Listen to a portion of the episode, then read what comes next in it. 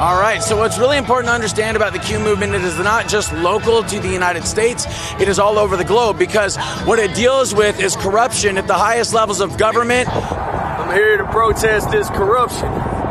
We want to stop the steal, we want a free election, we want Donald Trump in office.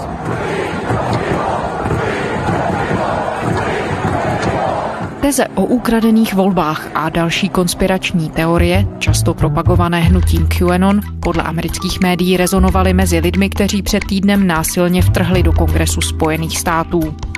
Proč mají dezinformace a konspirace tolik příznivců? Odkud se vzalo konspirační hnutí QAnon a co umožnilo jeho růst? A jak významnou roli mají na šíření dezinformací sociální sítě? Je středa, třináctého ledna.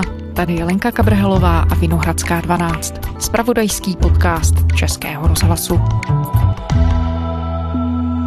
Today we are learning about the people who were arrested for breaching the U S Capitol in what police called criminal riotous behavior. Jake Angeli, also known as Jacob Chansley, the horned protester with face paint, now wanted as a person of interest by D C police after photos capture him inside the Capitol. Vyšetřovatelé už zatkli několik výrazných postav středečního útoku na Kapitol, například muže v šamanském převleku s bizoními rohy nebo zákonodárce státu Virginia Derika Evanse.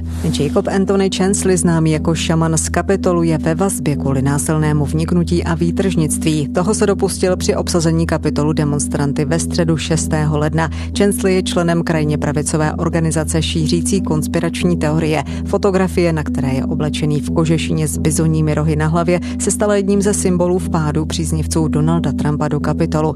Zemřelo přitom pět lidí. Marie Hermanová, antropoložka, která se zabývá sociálními sítěmi. Dobrý den. Dobrý den.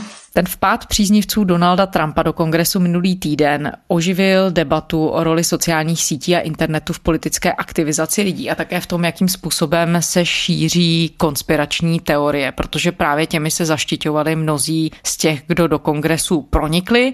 Zvláštní roli mezi těmihle teoriemi hraje konspirace nazývaná QAnon. Co je to za hnutí? Můžeme ho popsat?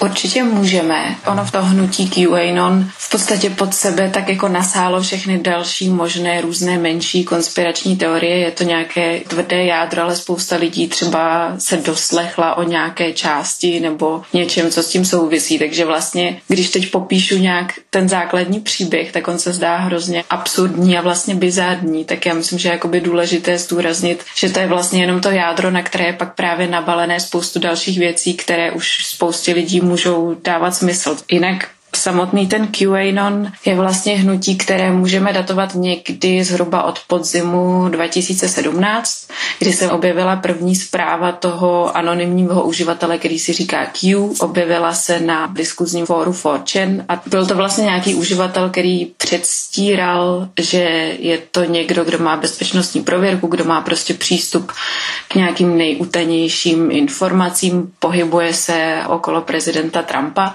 a on vlastně začal do různých diskuzí, do různých vláken postovat takové jako hodně enigmatické zprávy, které v podstatě dohromady skládaly takový příběh o tom, že existuje něco, čemu on říká v angličtině Deep State Kabbal. Já myslím, že bychom to mohli přeložit jako nějaké stínové spiknutí elit třeba. Základem toho příběhu je, že tady ty elity, tam prominentní figura určitě je v tom Hillary Clinton, jsou to určitě lidé jako George Soros, jako Bill Gates i bývalý prezident Obama. Takže že jsou zapojení do nějakého kruhu, který pašuje malé děti a který organizuje obchod s bílým masem.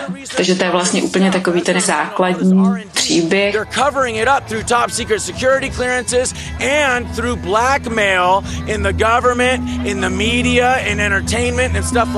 A to, co je na tomto zajímavé, tak je ta logika toho, že opravdu existuje nějaké to spiknutí těch elit.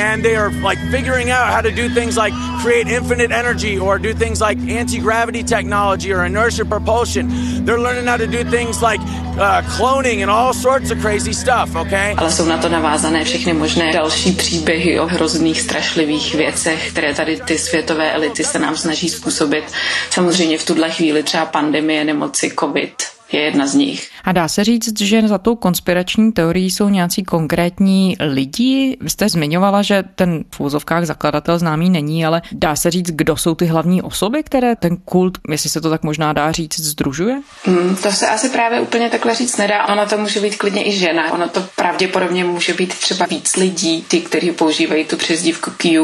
Já myslím, že tam je zase důležité říct, že ono to tak nějak jako by vzniklo z té logiky toho, co už třeba konkrétně na tom čtyřčanu předtím fungovalo. To prostě, když se podíváte, jaké to prostředí, tak jednak je to samozřejmě politicky velmi extrémní prostředí, otevřeně nacistické, rasistické a spousta různých třeba antisemitských konspiračních teorií, které známe už prostě čtyřicet let zpátky, tak tam kolují, různě se přiživují.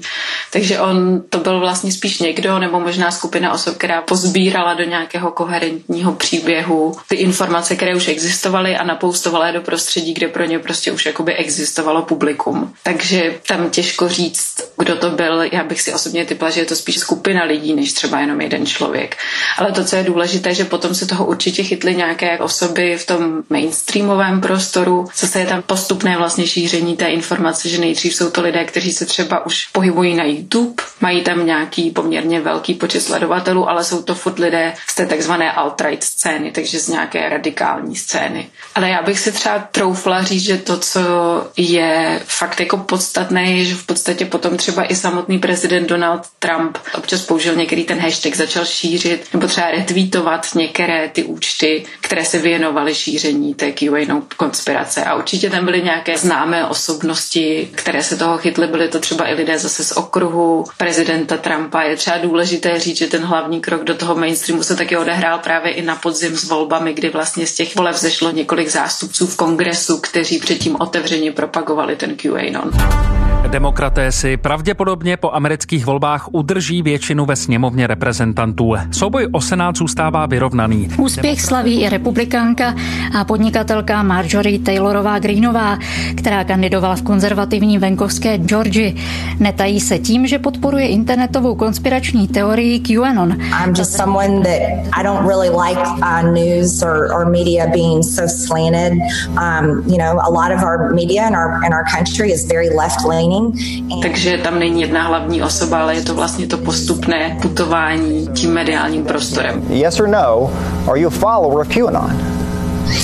I'm I'm just like millions of people here in our country and then millions of people around the world that are are very much concerned about a deep state and our government and it's. A dá se z hlediska antropologie vysvětlit, co lidi na tomhle typu teorií a konspirací tak přitahuje, v čem oslovují lidskou mysl nebo uvažování, že získávají takovou důvěru a následně popularitu. To hnutí QAnon, vlastně jeho popularita vzrostla po celém světě a šíří se i za hranice Spojených států. Čím to je? Určitě na to neexistuje nějaké jedno, jednoduché, všeobjímající vysvětlení, že bychom mohli říct, takhle to je, protože pak by to samozřejmě i mělo jednoduché řešení, jak se toho zbavit, což samozřejmě nemáme. A určitě existuje spoustu různých jakoby psychologických vysvětlení, třeba který typ osobnosti může tady k tomu konspiračnímu myšlení být náchylnější. Já si myslím, že to, co ty různá vysvětlení mají společná a to, co můžeme i prokázat, když se podíváme do historie, že určitě ty konspirační teorie vždycky jsou na vzestupu ve chvíli, kdy panuje prostě nějaká obrovská nejistota a kdy zároveň existují jako různá možná vysvětlení. Když se podíváte třeba do té nedávné minulosti, tak obrovská vlna konspiračních teorií byla také okolo jedenáctého září třeba. Logicky, protože je to zase něco, co vytvoří obrovskou nejistotu, něco, co prostě si žádá vlastně nějaké to vysvětlení. Toto tragické datum provázely a provázejí i nejrůznější konspirační teorie. Krátce před výročím se dokonce i v jednom z respektovaných vědeckých časopisů Evropské fyzikální společnosti objevil článek, jehož autoři nevylučují, že mrakodrapy se mohly zřítit řízenou demolicí, kterou mohly z těch či oněch důvodů připravit americké úřady.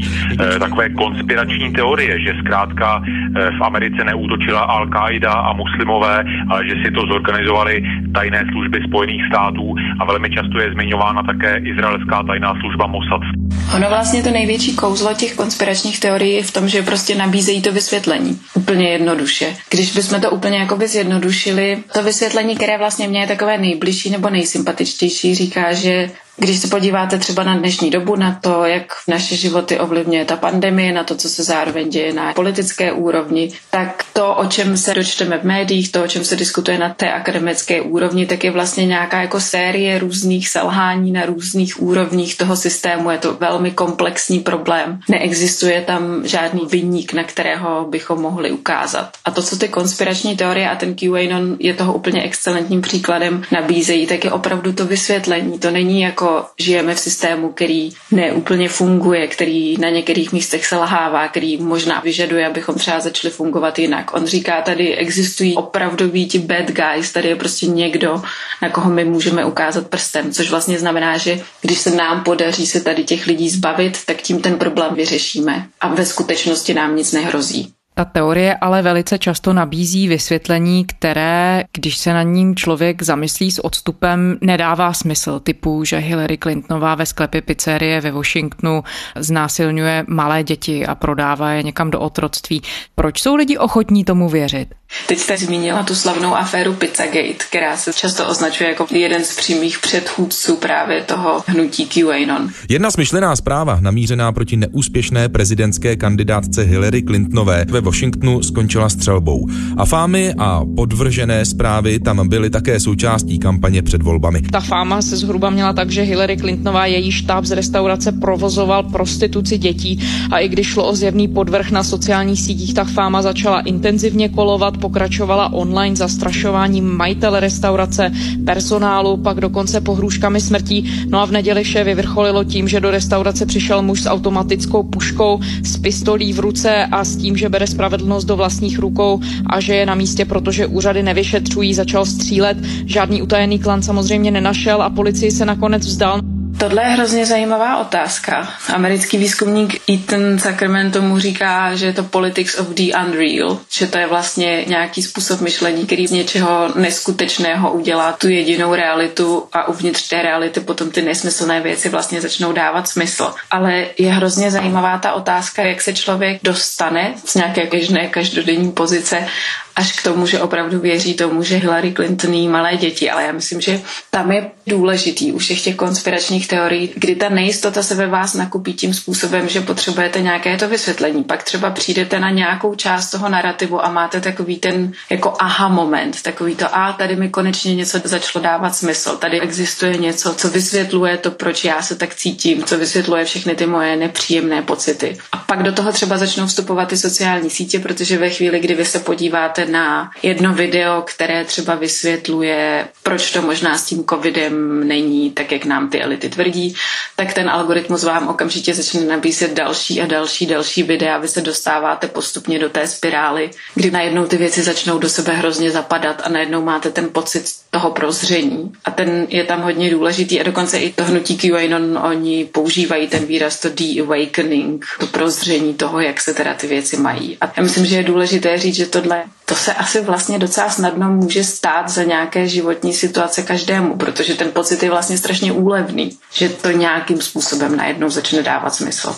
Dá se říct, že některá ze sociálních sítí je pro šíření dezinformací a konspirací obzvlášť vhodná a existují skupiny, kde se třeba konspirace a dezinformace šíří obzvlášť dobře? Já myslím, že se asi nedá říct, že by nějaká z těch sociálních sítí byla vhodnější než jiná. Spíš ten problém je v tom, že obecně to prostředí těch sociálních sítí a to, jak fungují ty jejich algoritmy, tak to může významným způsobem podporovat šíření konspiračních teorií. Určitě, když se podíváme, kde většina těch konspirací vzniká, tak jsou to taková, já se trošku bojím použít to slovo okrajová, protože právě vidíme, kam až se to může dostat, ale jsou to, řekněme, ty specifické komunity a fóra právě, jako je třeba ten eight chan, four chan. Pak většinou ta cesta je, že se to dostane na Reddit, tam funguje mnohem širší skupina lidí a z toho Redditu se to potom většinou dostane na YouTube, Twitter, Facebook, Instagram. Samozřejmě Samozřejmě na těch fórech jsou specifické skupiny lidí, kteří vyhledávají specifické informace.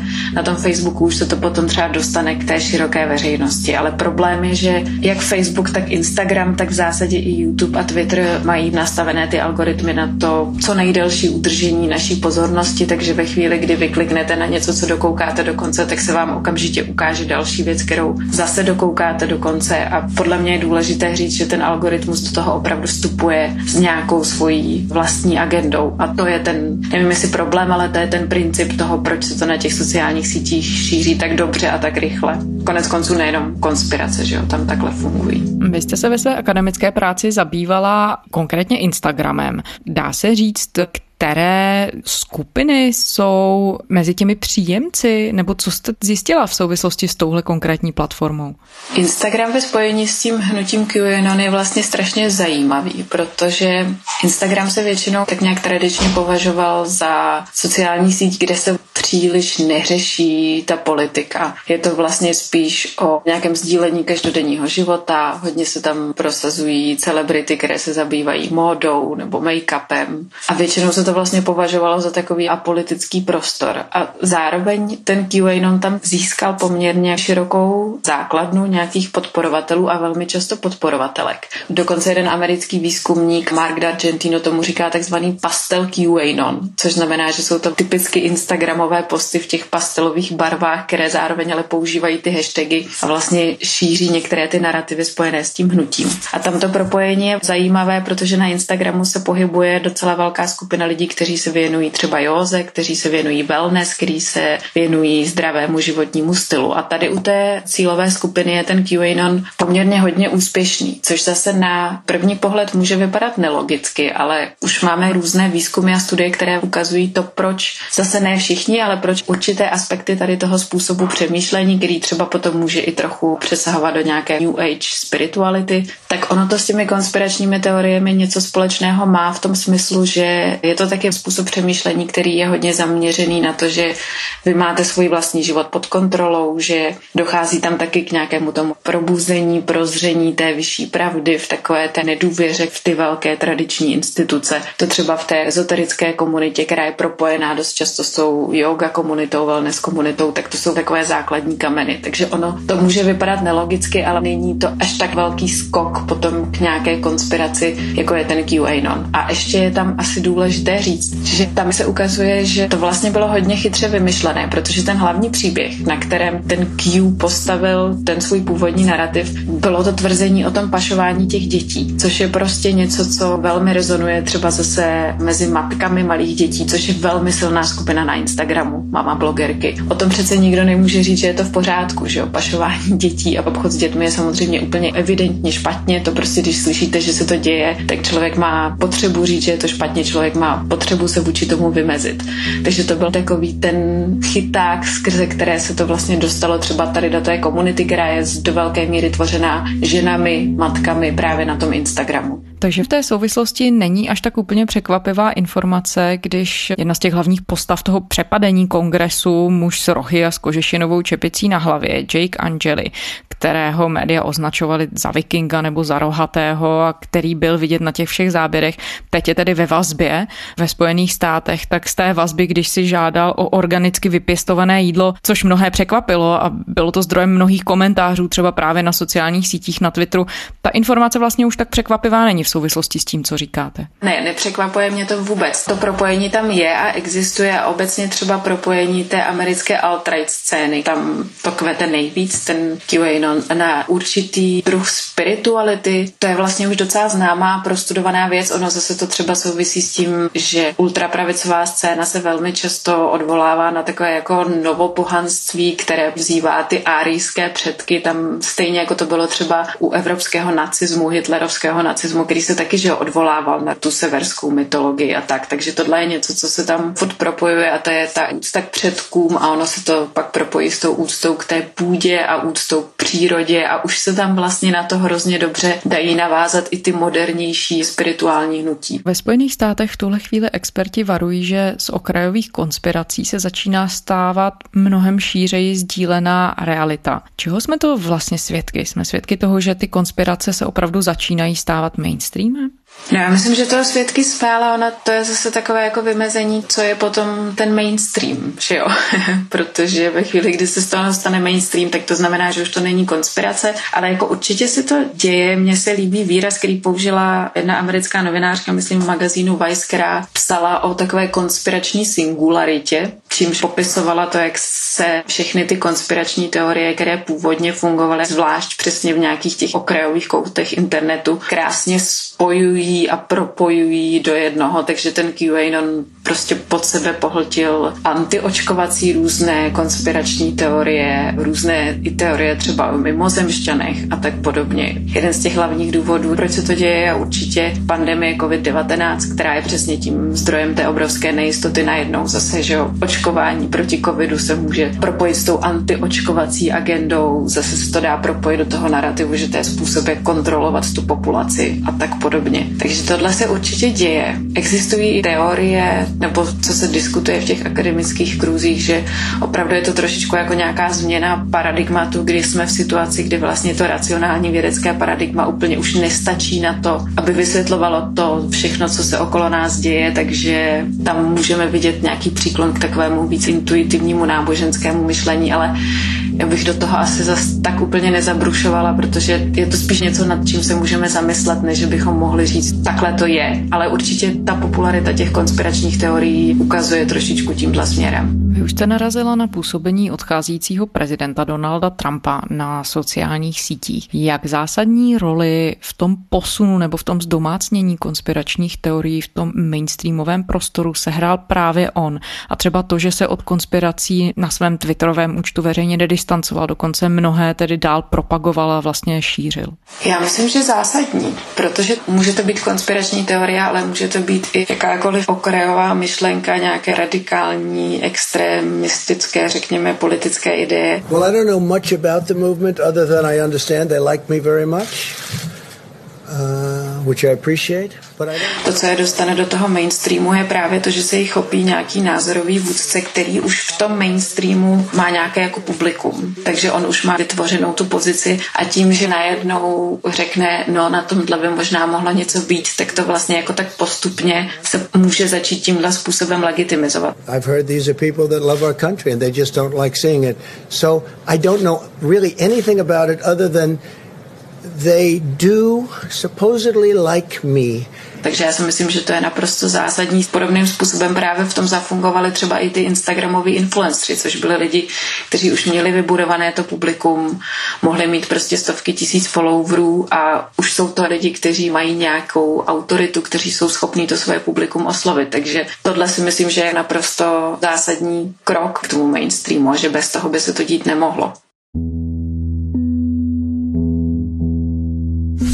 Sociální síť Twitter poprvé pozastavila účet dosluhujícímu americkému prezidentovi Donaldu Trumpovi. Facebook, Twitter a další sociální sítě zablokovaly účty Donalda Trumpa, protože jeho příspěvky podle firem podněcovaly k násilí a nenávisti a ohrožovaly demokracii. Nepokoje v americkém Kapitolu a zablokování účtů prezidenta Donalda Trumpa na sociálních sítích se může stát přelomem v regulaci služeb na internetu. Facebook i Twitter minulý týden prezidentu Trumpovi účty zablokovaly. Je to adekvátní řešení, když to bereme perspektivou té snahy zastavit šíření konspiračních teorií?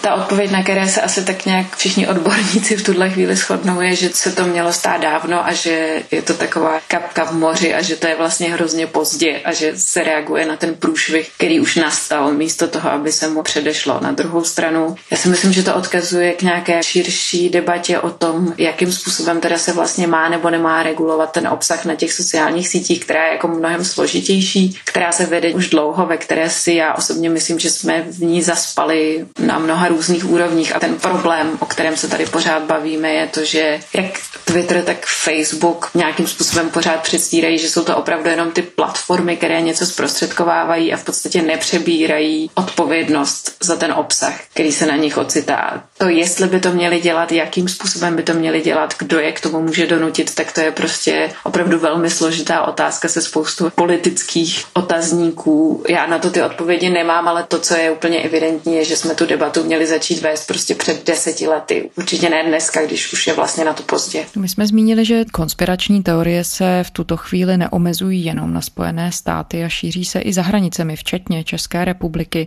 Poukazovala jste třeba na ta tvrzení, která se objevují, že pandemie koronaviru je podvod a že vakcína může, to se objevilo také, že může způsobovat například neplodnost žen, všechno nepravdivá tvrzení. Co z toho amerického příkladu se dá vzít jako nějaký referenční bod pro to, co se děje tady v České republice a co by se třeba mělo dít okolo té snahy zamezit šíření lží a dezinformací? My tady vlastně máme už vlastní příklad toho, co se stane, když někdo propadne těm dezinformacím a těm konspiračním teoriím, a to je pan Jaromír Balda, ten důchodce, který skončil ve vězení, protože se v podstatě pokusil spáchat teroristický čin, který naštěstí nikomu neublížil. Dobré odpoledne. Ranní nehoda vlaku mezi Mladou Boleslaví a Bakovem nad Jizerou nemusí být dílem náhody. Na místě byly nalezeny vzkazy odkazující na islám. Vrchní soud v Praze potvrdil čtyřletý trest důchodci Jaromíru Baldovi za terorismus. Senior ve dvou případech pokácel na koleje stromy, do kterých pak narazil vlak.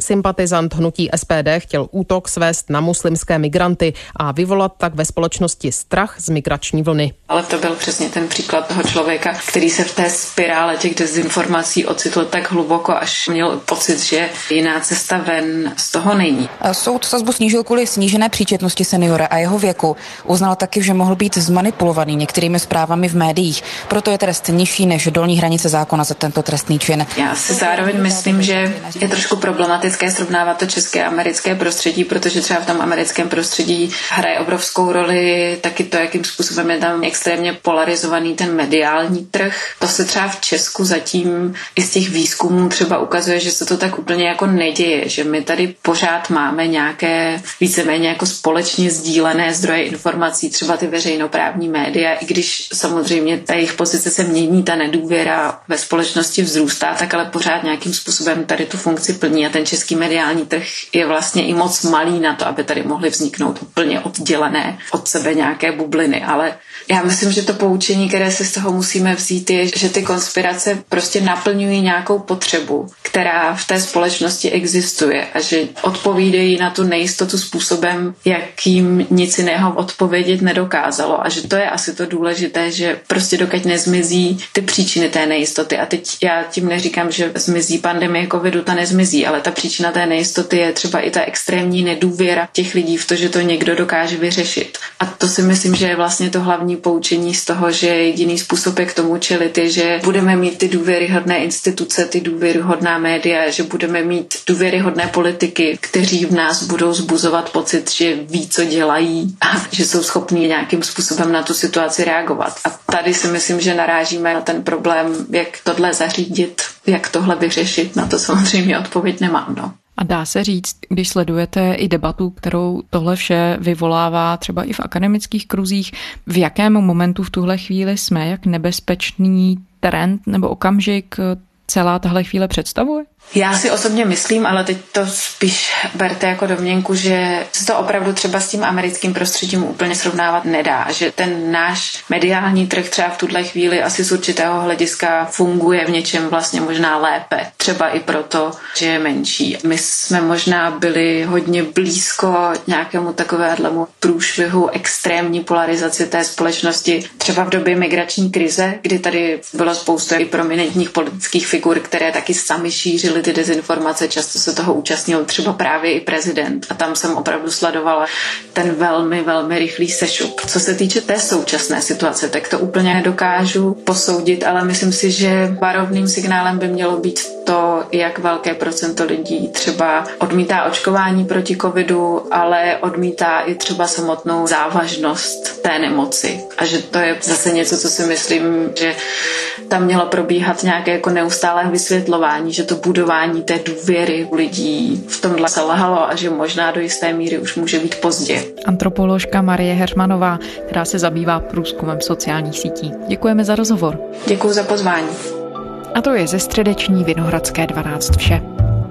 Kdykoliv se k našim dílům můžete vrátit v kterékoliv ze svých oblíbených podcastových aplikací a také na serveru i rozhlas tečka cé zet, kde jsou naše epizody ve zvukové i v písemné podobě. Psát nám můžete na adresu vinohradská dvanáct zavináč rozhlas tečka cé zet. To byla Lenka Kabrhalová. Těším se zítra.